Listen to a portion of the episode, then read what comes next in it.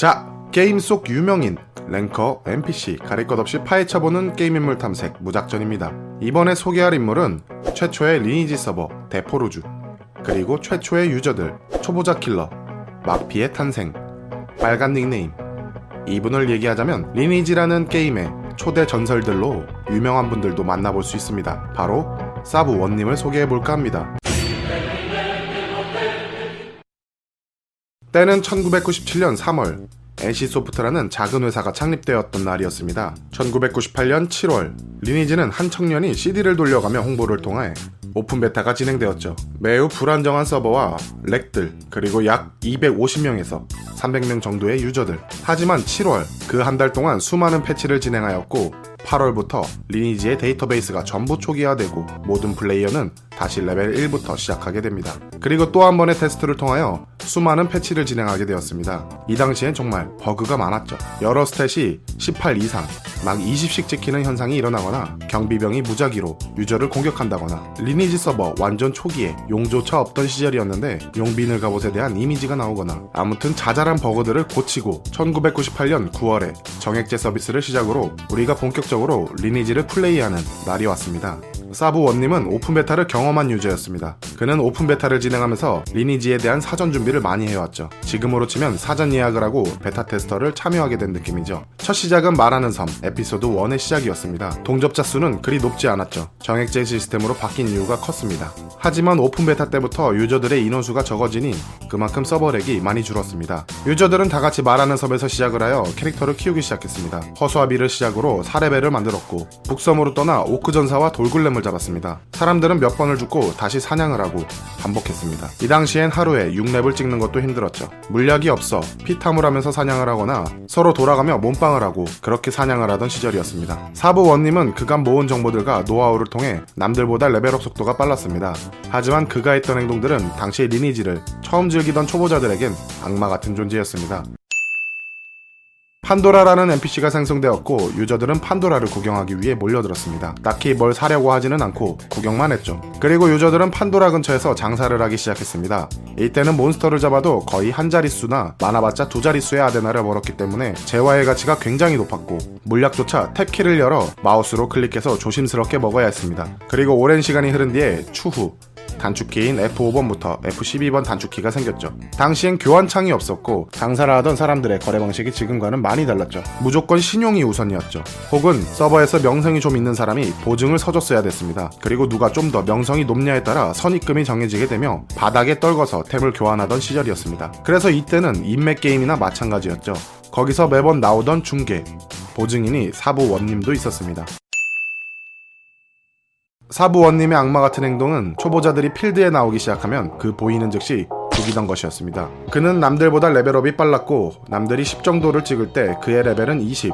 거기다 장비 또한 좋았습니다. 초보자들은 단검에 양초 두 개로 당연히 당해낼 수 없었고 아이템이 아무리 좋아도 난쟁이족 세트 정도였습니다. 그 당시 강력한 몬스터였던 셀러브만 봐도 게임을 강제 종료하여 그 위기를 벗어나던 시절이었으니 말이죠. 어느 날 리니지에서 15레벨 퀘스트가 나오게 되었고 셀로브를 1대1로 잡아야 본토로 이동할 수 있게 변하였습니다. 그전에는 아무렇게나 배 시간만 맞춰서 본토로 갈 수 있었죠. 이때는 정말 배 시간을 잘 지켜야만 배를 타고 넘어갈 수 있었습니다. 사부원님은 빠르게 퀘스트를 완료했고 본토로 넘어오는 유저들을 죽이기 시작했습니다. 그리고 한마디도 하지 않았죠. 그렇게 되면서 죽은 유저의 아이템을 주워 먹었습니다. 근데 이게 나름의 배려였을까요? 초보자들이 죽어서 떨군 아이템이 자신에게 필요 없는 저가의 아이템이면 다시 고스란히 시체에 넣어주었습니다. 그러던 어느 날 막피만 하던 그가 두 명의 유저를 데리고 말하는 섬 던전 2층에 도착하였습니다. 그가 도착한 곳은 사각형 발판이 있는 바포메트 방이었습니다. 혼자선 잡기 힘들었던 그는 두 명의 유저를 데리고 바포메트를 잡았죠. 그 두 명의 유저는 3D 데스 이글, 아기 고릴라입니다. 추후에 각각 다른 분야로 유명하게 된 유저들이죠. 사부 원님 외에 두 명은 바포메트를 격파하였고 사부 원님은 순간이동 조종 반지를 그 외 두 명은 바포매트로부터 판금 가북과 양손검이라는 아이템을 얻게 되었습니다. 그렇게 그들은 고가의 아이템을 가지고 본토로 넘어가게 되었습니다. 꽤 시간이 흐른 뒤에는 리니지에서 첫 번째로 정식적인 통제였던 바포매트 문지기가 생성되기도 했습니다. 문지기가 일정 횟수를 공격하고 버틴 사람만이 들어갈 수 있었죠. 이 당시에 먹자들이 너무 심각한 수준이어서 유저들 대부분이 자연스럽게 동의하며 만들어지게 된 통제였습니다. 사부 원님은 본토로 넘어가면서도 PK를 계속 즐겨하기 시작했습니다. 그리고 항상 PK를 할 때마다 공지를 하듯이 채팅을 통해 말을 했습니다. 그 지역에 있던 유저들은 욕부터 시작했지만 사부원이 온다는 소리에 사냥터에서 사라지기도 했죠. 이 당시엔 사부원님보다 더욱더 강한 유저들이 많았지만 은둔고수 같은 분들로 사냥이 우선적인 분들이었고 사부원님은 초보자들을 죽여가면서 악의 명성이 올라갔었습니다. 하지만 그만큼 다수의 대결이 힘들었던 그 시절 리니지에서 다수와의 싸움에서 이길 수 있을 만큼 능력이 좋았죠. 그리고 리니지의 업데이트로 인해 본토에서 본토 던전이 나왔고 던전이 나온 당시에 유명 혈맹의 시작이 되었던 3D 혈맹이 만들어지기 시작하고 사부 원님과의 인연이 닿게 되자 본던으로 같이 향하게 되었습니다. 그들이 공략하려던 몬스터는 카스파 사형제였습니다. 변신 조종 반지를 드랍하는 몬스터였죠. 그들의 노력으로 카스파는 공략되었고 사부 원님은 변신 조종 반지를 획득하여 한 번 더 다른 장비 강화를 통해 8일본도라는 것을 서버에 알리게 되었습니다. 사부 원님 그리고 마페마검, 테틱션 이렇게 세 명은 항상 카스파를 같이 잡으러 다니기 시작했습니다. 이미 호칭 레벨인 호렙을 넘긴 레벨들이었고 장비 또한 엄청나게 좋은 유저들이었습니다. 이 당시가 리니지 동접자 800명가량이 되던 시기였습니다.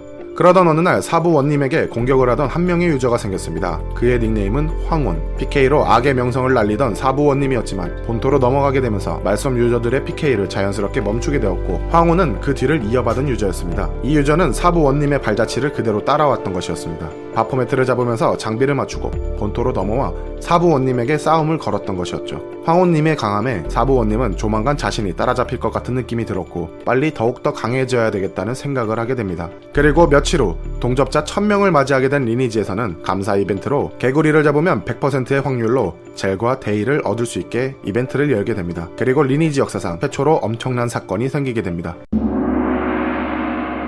사부원님은 리니지의 화폐였던 아데나가 복사되는 방법을 알았고 그렇게 지인들과 아데나를 복사하여 물약이나 주문서 같은 소모품들을 무한으로 사용하게 되었습니다. 그리고 그가 이용한 방법 벨럭스 넷 부활 주문서였죠. 이 당시엔 배를 쓰게 되면 수락 내용 없이 즉시 부활이 가능했습니다.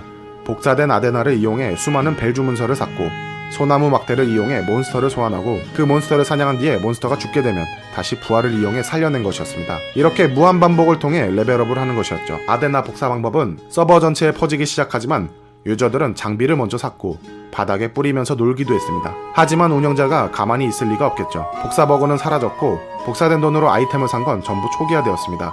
하지만 버그를 이용한 레벨업은 그대로였습니다. 이 사건이 흐른 뒤에 갑자기 수많은 혈맹들이 만들어지기 시작했습니다. 태극혈, 에이지혈, 이오디혈 등등 당시 서버의 유명인들이 만들어낸 혈맹이었고 그중 가장 유명한 혈맹이 3D 혈맹이었죠. 많은 혈맹들 중 EOD 혈맹은 혈원들을 모아 사부 원님을 죽이기로 합니다. 그 혈맹원 중 당시에는 사부 원님을 공격했던 황혼님이 있었죠.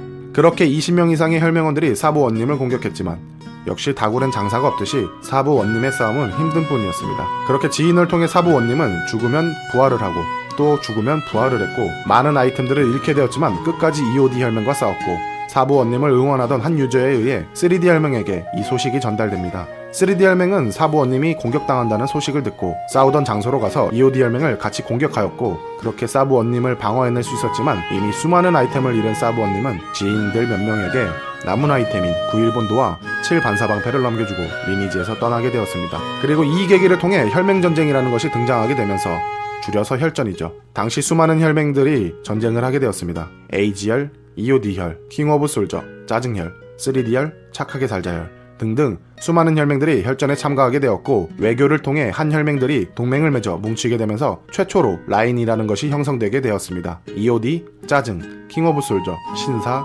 하나, 오동맹의 혈맹, 3D, 착하게 살자, 라이켈 등등 동맹을 맺어 라인 혈맹들이 창설되었고 그리고 그 당시 유명했던 PK단들을 소집해 용병으로 쓰기도 했습니다. 그리고 며칠 뒤 에피소드 세 번째 업데이트인 켄트성이 등장합니다. 외성문은 아직 안 열렸을 때였지만 시간이 지나자 공성전 시간이 선포되었고 이때 수십 개의 혈맹들이 서로 켄트성 입구로 몰려들었습니다. 그리고 그들의 첫 공성전이 시작되었죠.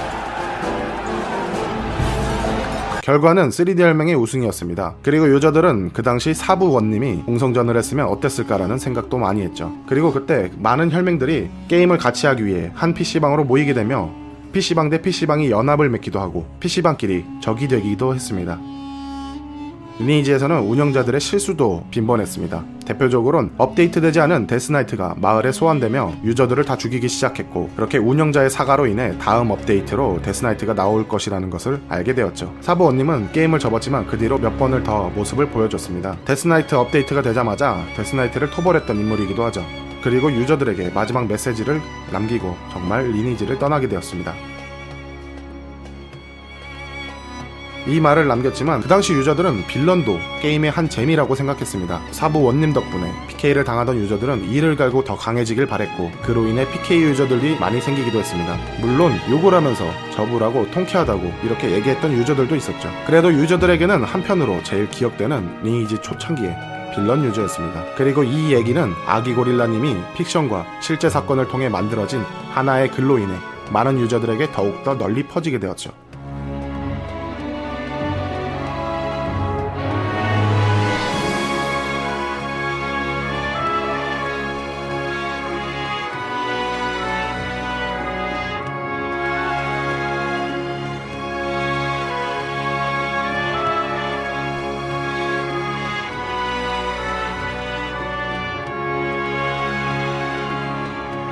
이번에 소개한 인물은 리니지 데포로쥬 서버의 사부원님이었고요. 이 얘기 뒤부터는 우리가 알던 스피드 혈맹에 관한 내용과 DK 혈맹에 관한 내용들이 드디어 등장하게 됩니다. 뒷이야기는 당시 유명한 유저를 통해 한 번 더 내용을 전달할 수 있도록 하겠습니다.